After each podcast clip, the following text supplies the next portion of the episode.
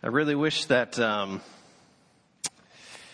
I could have preached and then we uh, sang those songs. Thanks, Joel, for leading and Kevin for picking out those songs. Uh, they were really great, and I felt like they just went with the message. So maybe retroactively, you can uh, go through those songs again.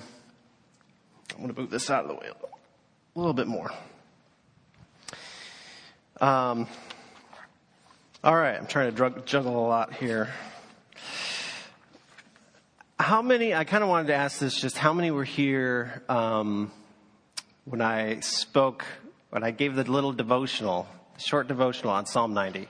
Just who were here. I was going to ask like who wasn't here, but who was here? So I don't, I mean, it's kind of like 50 50. So, that, man, that's maybe, uh, so here's what happened. Um, Kevin asked me to speak on a Sunday evening and good, yeah, he, he, he suggested maybe I could speak on Psalm 90 again because, you know, you only had a, a, small amount of time. And I was like, uh, that's pretty much all I had prepared. And actually I went back, I spoke for a lot longer than I should have. Um, but I started uh, studying a passage that was really meaningful to me, another passage that kind of devotionally really helped me in my life. And there were so many similarities to Psalm 90 and I went back and studied Psalm 90 a little bit more.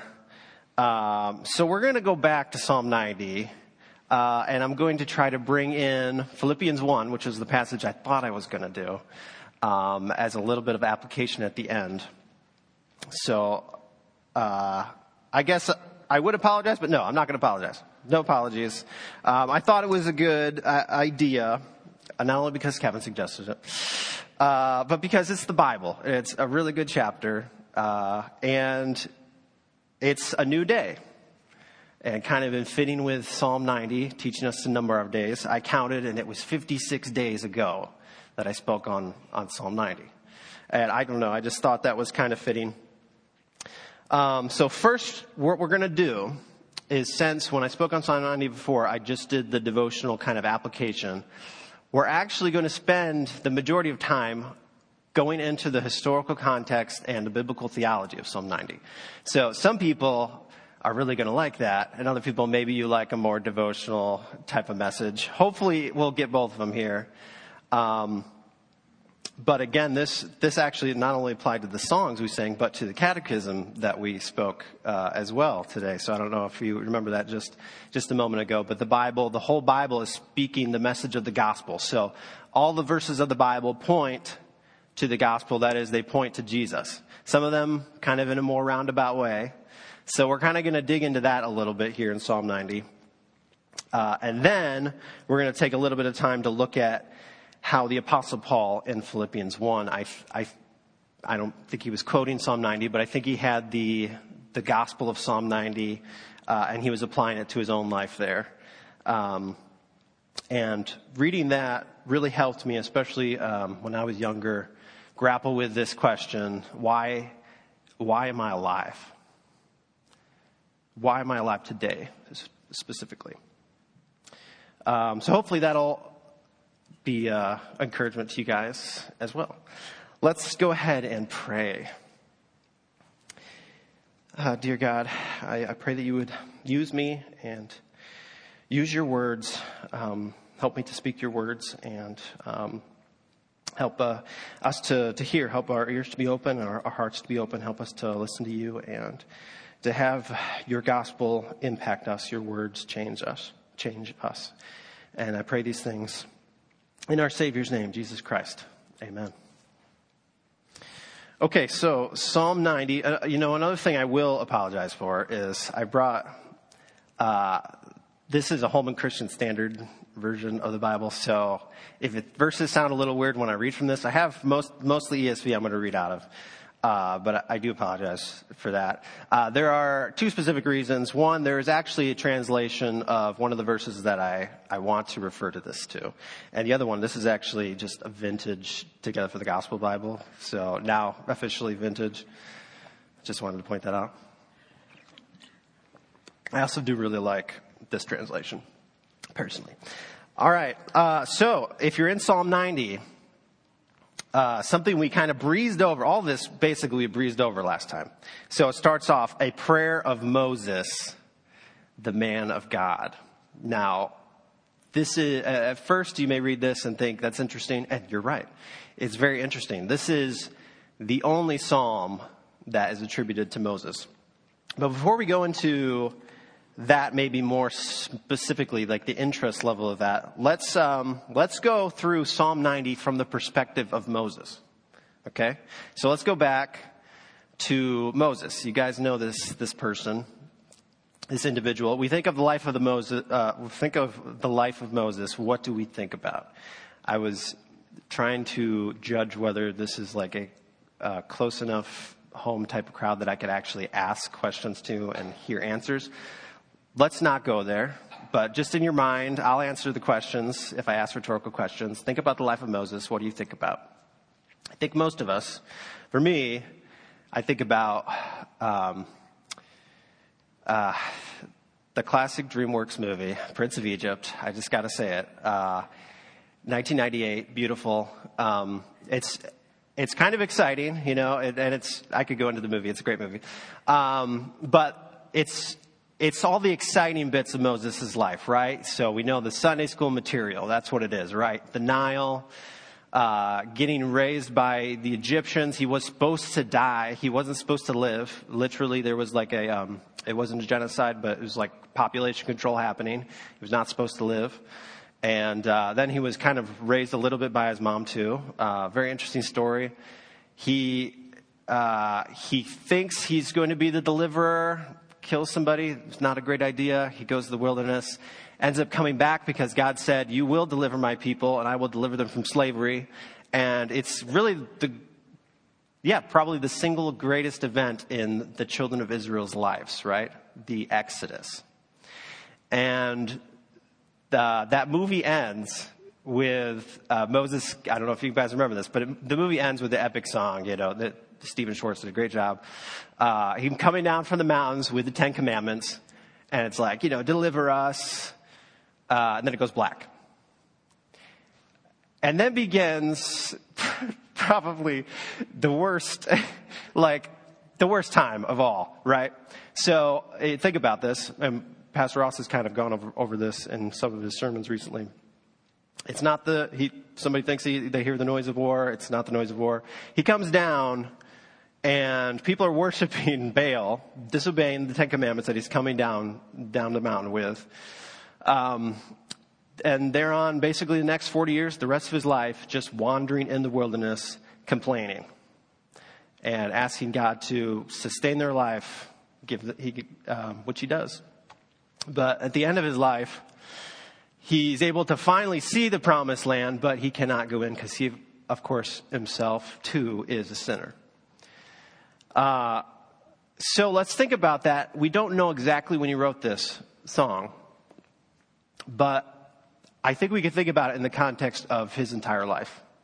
Uh, so think about it from him looking at the promised land from afar, having spent all these days in the wilderness. Um, I'll go ahead and get my ESV out so that you guys can follow along here. Um, and I hope I'm able to get through this. Oh, man. This, this may be a two parter. I don't know. Uh, Lord, you have been our dwelling place in all generations, before the mountains were brought forth, or ever you had formed the earth and the world. From everlasting to everlasting, you are God. Another thing you know about Moses, and you may not have thought about this just thinking through his life, but what books did Moses write? Moses wrote the Pentateuch, right? So he wrote Genesis, Exodus, Deuteronomy. He gave us the creation account, right? So this, uh, by God's Holy Spirit, he gave us uh, the first two chapters of Genesis, right? And here he's kind of going back there, right? Before the mountains were brought forth, you had formed the earth. Before you'd formed, formed the earth, from everlasting to everlasting, you are God. Um, so if you go, we're, we're just going to kind of breeze through a lot of this here, but Genesis, uh, the first few verses, Genesis 5, 1 5, I believe, is when the first day happens. So this is why this is important to Psalm 90, I think. Uh, Moses describes God actually creating light, and then there's darkness and light, day and night. This is the first day. There was a first day, which is it's crazy to think about. That's why he says, from everlasting to everlasting, you are God. Before the first day, there was, I mean, there was no days. There was everlasting on one side, right? And God is there. God is the I am. And then he goes ahead and creates time. He creates days, he creates nights, he creates the land, he creates the mountains. Uh, he also creates the stars, which uh, Moses doesn't go into in here, but for me, it's when Moses mentions in Genesis God creating the stars. What does he say? He says they're for times and seasons, right? It's almost like um, I, I almost picture it as like a bedroom that he's creating for us with with this wall, this beautiful wallpaper, but it's all kind of telling us we're trapped in time, right? There's days. We're not in, we're not from everlasting to everlasting. That's God. He's before time and after time ends. We are in this day to day life. Uh, let's keep going. Um, Moses also uh, writes about the fall in Genesis, right? So, verse 3 in Psalm 90, you return man to dust. You say, Return, O children of man. Uh, Moses also writes about the fall, right? He writes, writes about that specific uh, curse that God sends to Adam, right? Because you were made from the dust of the ground and you've sinned, you are cursed and you're going to return to dust. Uh, Moses also knows the history of all mankind. So let's just go ahead and, and keep reading here in Psalm 90. For a thousand years in your sight are but as yesterday when it is past, or as a watch in the night. I mentioned before that watch in the night is about three to four hours. Um, but Moses, uh, he, I, I thought this was interesting. He gives us all these generations, right? And the person that lived the longest, I don't know if you guys remember, again, this, that's a rhetorical question, just think in your mind if you remember. And if you did remember, you know you remembered, and bonus points for you. Methuselah, right? 969 years old, almost a thousand. Almost, not quite. And when Methuselah died, his life was gone. Just like that. A thousand years in your sight are but as yesterday when it is past, or watch in the night.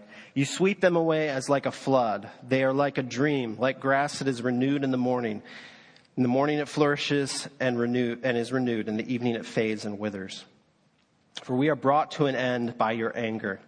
By your wrath we are dismayed. You have set our iniquities before you, our secret sins in the light of your presence. For all our days pass away under your wrath.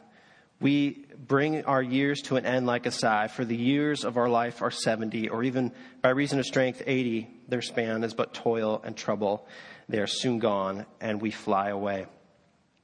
Now, Moses himself lived quite a bit longer than 80, but I think as you look at the, the ages people were living, they were rapidly ramping down, and I think Moses just, again, under the Holy Spirit, knew this is going to be the average days. And I, I, I briefly touched on that too uh, last time. The average age is about 30 for the world and about 33 for Americans. Uh, generally, you're going to live to 75 on average. Uh, but think about Moses writing this, just thinking this at the end, you know, looking at the promised land and knowing about all the sin that the children of Israel just could not measure up to God's holy law. And he's seen every generation, that was God's promise. Everyone who went through that miracle, the Exodus, the greatest work of God that's ever happened to the children of God, have died. God saw to it that they would die because of our sin. And that's exactly what he, he says here in Psalm 90. Our sins are in the light of your presence, they're before you. And our life is toil and trouble, and we soon fly away. Verse 11, there's two questions in this psalm surrounding kind of what I call the main verse, verse 12, that teach us to number our days that we may get a of wisdom. That's kind of like the, the catchphrase verse. Before that verse, the first question, who considers the power of your anger? or your wrath according to the fear of you, or the fear due to you, the fear due your name.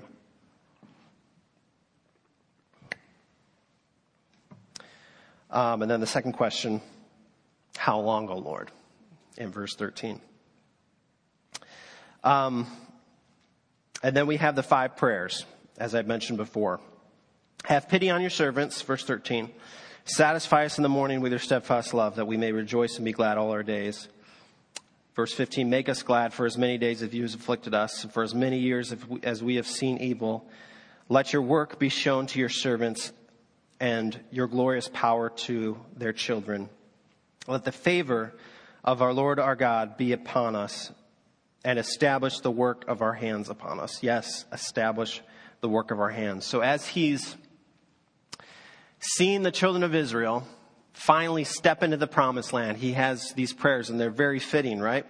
Uh, he's seen God sustain them day by day. Again, I love the picture of the manna, especially. Um, and uh, Jesus, when he taught us to pray, said, Give us today our daily bread, right? The manna is for today. We can't gather it up.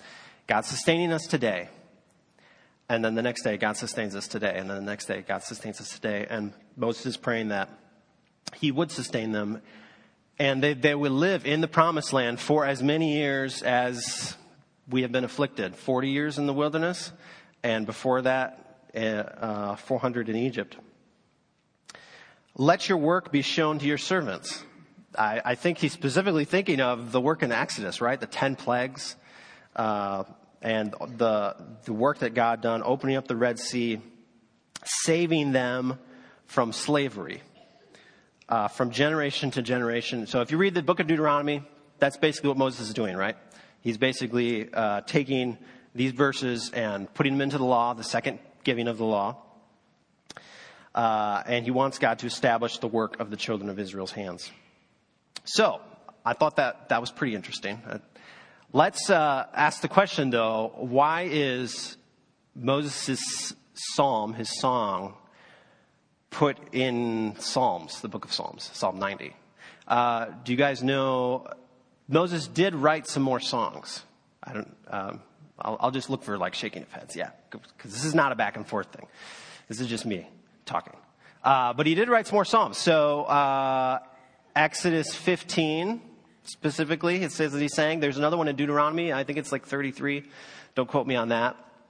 But he had another one, and the psalmist compiled it into the book of Psalms. Okay?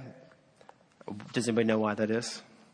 I mean, I don't know exactly, but um, the next portion of our sermon uh, is going to be about that, right? So, Israel's perspective of this psalm. Uh, like I said before, it's the only psalm attributed to Moses. So we have a lot of psalms attributed to David and some to the sons of Korah, Asaph. Um, do you know how many times Moses appears in the Psalms? Uh, let's see. One, nine. Appears nine times. Uh, now, just sort of think with me here, okay? Uh, Psalm 77 Psalm 90, verse 1, we just read that. Psalm 99, verse 6. Uh, Psalm 103, verse 7. Psalm 105, verse 26. And Psalm 106 in verse 16, verse 23, and verse 32. Now, does that mean anything to you guys? It's pretty clustered. So I don't know if you guys kind of caught that. There's actually um, another reason I brought this. Uh, it has the uh, books of Psalm listed. Uh, does anybody know about the five books of Psalms? I, am doing a raise my hand gesture now, so that there is participation. Uh, there are five books, five categories. Uh, the first book, actually, all those are written by David. Uh, the second book, most of those are kind of written by David with some others mixed in. The third book is a really big mix. then we have four and five. All but one of the mentions of Moses are in book four. So, book four is basically, you could say, kind of kicked off by Moses, and he ends the, the book too, because Psalm 106 is the end of book four. Now, this seems like it might be significant. Um, it, hopefully, you have a, a, Bible that has the books listed out so you can kind of go and, and look through this. But book four, Psalm 90 through Psalm 106, um, picks up where book three ends, uh, which obviously I'm not good at math, but Psalm 89 is where that ends. Uh, and that psalm ends with the despair of the children of Israel being thrown into exile. So the psalmist kind of put these books in a little bit of thematic order. Uh, you have David and the ascendancy of the throne, the king of Israel. And then you, you have his reign, but then you have the fall of Israel and Judah. Um, so I, you know what? Psalm 89, let's go ahead and take a look at that here. There's a really sharp turn in Psalm 89, the last psalm in book, book three, the previous book. Um, the really sharp turn happens in verse 38. It's a very long psalm, but um, it talks about God's anointed, and then it says, But you have spurned and rejected him. You have become enraged with your anointed. You have repudiated the covenant with your servant. You have completely dishonored his crown. You have broken down his walls, reduced his fortified cities. Um, this is somebody who's actually seen the destruction of Israel, destruction of Jerusalem, and this, this captivity that's now happening. This is not supposed to happen, right? This is, Moses prayed for them to be established in the land, right? And they were supposed to, again, follow God's, God's law. Um, but of course, human nature and sin has prevailed over us being able to obey the laws of God here. And so, God, you've made all his enemies rejoice, and you have turned back his sharp sword. You have not let him stand in battle. Uh, I'll just skip down to 46. How long, Lord, will you hide yourself forever? Will your anger keep burning like fire? Remember how short my life is. Have you created everyone for nothing? What man can live and never see death? Who can save himself from the power of Sheol? Lord, where are the former acts of your faithful love that you swore to David in your faithfulness? Remember, Lord, and ridicule your, against your servants in my heart. I carry abuse from all the people. How your enemies ridiculed the Lord, how they have ridiculed every step of your anointed. And then it ends with this prayer, may the Lord be praised forever. Amen and amen. And then we get to Psalm 90. Um, so I, I forgot to mention one thing or just kind of passed over something that happened. So I, I mentioned the end of the Prince of Egypt and him coming down with the tablets. Uh, so this happens in Exodus 32. Um, and do you know what Moses does when he goes down with the tablets? We're gonna we're gonna use our Bibles and we're gonna turn back again. Uh, Psalm 32 or Exodus, sorry, Exodus 32.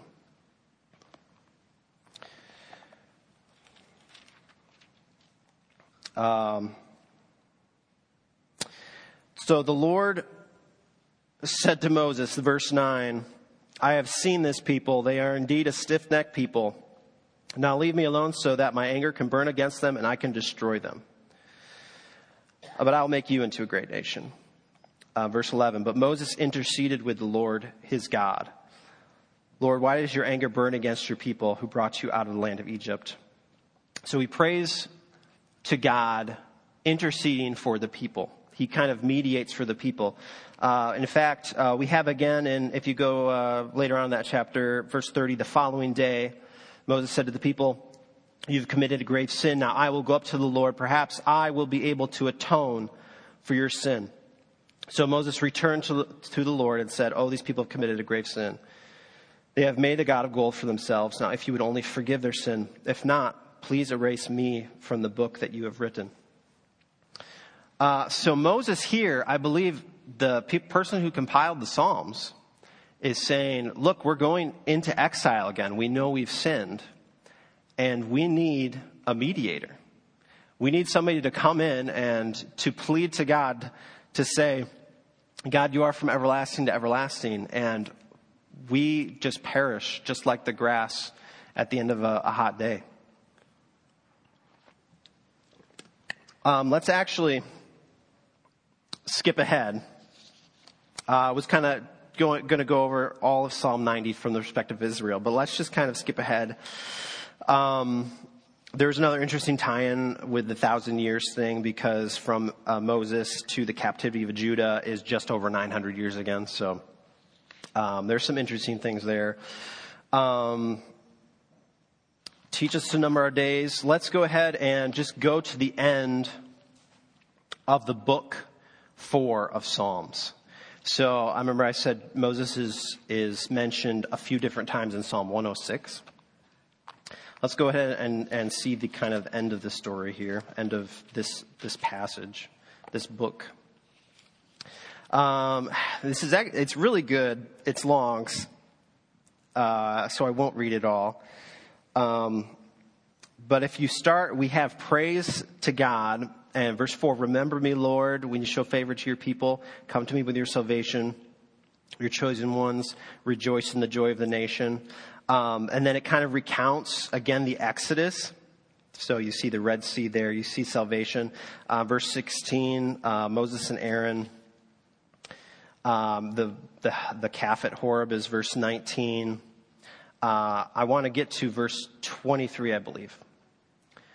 Uh, so they forgot their, I'll back up a little bit, verse 21. They forgot their Savior and who did the great things in Egypt, the wonderful works in the land of Ham awe inspiring acts at the Red Sea. So he said he would have destroyed them if Moses, his chosen one, had not stood before him in the breach to turn his wrath away from destroying them. Um, so that's kind of the key verse to kind of tie, tie up this arrow again, this arrow that's pointing to Jesus, right? Um, so our, our final, uh, let me just kind of summarize it this way. Um, this Psalm 90, the, the way it's placed in the Psalms as a whole, is a plea for God to restore his chosen people to the promised land and put a descendant of David back on the throne to rule and restore the kingdom they had longed for, dwelling again with God forever, or at least for as many days as they have been afflicted. And that's what Psalm Book 4 is about. Uh, now, um, we're going to go read Psalm 90, but instead of from Moses' perspective or the Israelites' perspective, I want us to read it from Jesus' perspective. Okay? And uh, when I did this, I kind of, um, I feel like this was maybe the whole reason that I wanted to, I, I decided to do Psalm 90 again because this is just really great. Um, again, seeing how the Bible points to Jesus. Uh, look at it from Jesus' perspective. Psalm 90, verse 1 Lord, you have been our dwelling place in all generation. Before the mountains were brought forth, or ever you have formed the earth and the world, from everlasting to everlasting, you are God. So Jesus was before creation. When he says from everlasting to everlasting, you are God, that's Jesus. Jesus was from everlasting to everlasting. He is the great I am. Uh, John 8, 58, Jesus said to them, Truly, truly, I say to you, before Abraham was, I am. Uh, Colossians 1.15, for by him all things were created. And then Philippians 2 7, but he emptied himself, taking on the form of a servant, being born in the likeness of men. This is this is really crazy, and we're not at Christmas yet. I've been thinking about Christmas uh, a bit. Um, but this is, this is astonishing, right? So Jesus, the everlasting the everlasting, chooses to come into you return man to dust, saying, Return, children of man. And you sweep them away as with a flood. They are like a dream, like grass is renewed in the morning. It flourishes and then it fades. So Jesus chooses to become like that. He chooses flesh and blood to be able to die, to be able to be swept, swept away. Uh, I already read the Jesus, Jesus humbled himself. Um, again, Philippians 2 8, being found in human form, he humbled himself by becoming obedient to the point of death, even death on the cross. Uh, 1 Peter 2 4, he himself bore our sins. Um, uh, verse 9. Uh, Actually, go back up. Uh, we are brought to end by your anger, by your wrath we are dismayed. You have set our iniquities before you, verse 8, and our secret sins in the light of your presence. The, the man who did not have any secret sins, Jesus Christ, decided to take our sins, the sins he could see, the sins that he has the true light, the light of his presence could see all of these sins. And he took them on himself. And for our sake, he made him to be sin who knew no sin, so that in him we might become the righteousness of God. That was 2 Corinthians 5, Romans 5. God showed his love for us in that while we were still sinners, Christ died for us. Since therefore we have been justified by his blood, much more being saved by him, much more we shall be saved by him from the wrath of God. Verse 9 All our days pass away under your wrath. We, we bring our years to an end like a sigh. Um, and I actually think, I probably shouldn't close that because I might need it again. Uh, remember the questions I, I, mentioned. So we have verse 12, teach us to number our days. And Jesus knew exactly how many days he'd be alive. Um, but he also answers those questions at 11 and 13, right? Who considers the power of your anger and the wrath according to the fear due to your name? Jesus did that. And Jesus also knows how long before God turns and has pity on his servants. Um, I actually neglected to mention this, but if I go to Psalm 90 and in this, the Holman Christian, um, and some people draw a correlation here too. The words Moses uses in Exodus uh, 32 are actually very similar to these words Turn, O Lord, and have pity on your servants. Uh, and for Jesus, when he was dying on the cross, that question of how long was right now. This is, this is the moment where all the sins are going to become on Jesus, and God will forgive us who believe in Jesus and trust in his name, and we will be saved. Uh, and again, um, Jesus is exalted. So let's go on to those those prayers, the five prayers at the end. Uh, just really quick, um, some more passages from the Bible. Isaiah 53. Yet it was the will of the Lord to crush him. He has put him to grief when his soul makes an offering for guilt. He shall see his offspring. He shall prolong his days. The will of the Lord shall prosper in his hand. Out of the anguish of his soul he shall see and be satisfied. By his knowledge shall the righteous one, my servant, make many to be counted righteous, and he shall bear their iniquities. Hebrews 12. This New Testament now, looking to Jesus, the founder and perfecter of our faith, who, for the joy that was set before him, endured the cross, despising the shame, and is seated at the right hand of the throne of God. Satisfy us in the morning with your steadfast love, that we may rejoice and be glad all our days. Make us glad for as many days as you have afflicted us, for as many years as we have seen evil. And let your work be shown to your servants, the glorious power to the children, uh, to their children. Let the favor of our Lord be upon us and establish the work of our hands, establish the work of our hands. Again in Hebrews, Jesus, we see Jesus' work is once and for all. It is established. It is finished. But when Jesus had offered for all time a single sacrifice for sins, he sat down on the right hand of God, waiting for that time until his enemies should be made a footstool for his feet. For by a single offering, he has perfected for all time those who are being sanctified. Um, I'm going to make, go ahead and make a decision that uh, I was going to go to Paul's perspective and go to Philippians, but it's already 706. So, yeah, this is going to be one of those, you know, crazy two-parter things, I guess. Not that I have to preach again. Um, but uh, just come to me and ask me afterwards how this has affected my life again. Um, but I think this, I thought this was amazing, kind of going back to the historical and biblical context of Psalm 90. Uh, so really, I should put this message. This was part one, and you heard part two 56 days ago, something like that.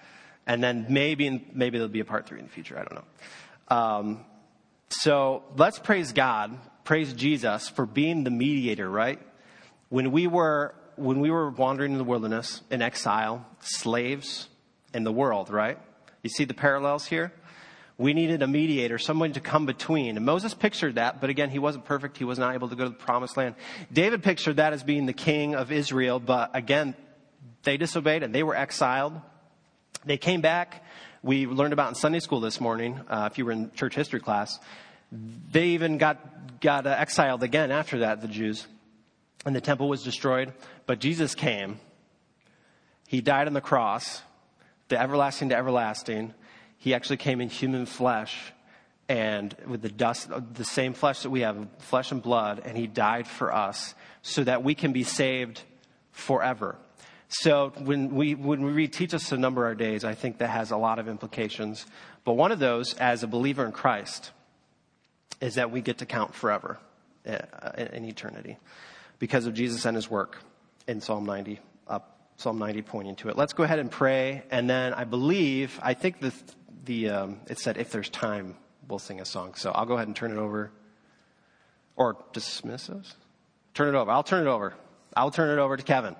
You're not, yeah, you're not off the hook that easy. But let's go ahead and pray.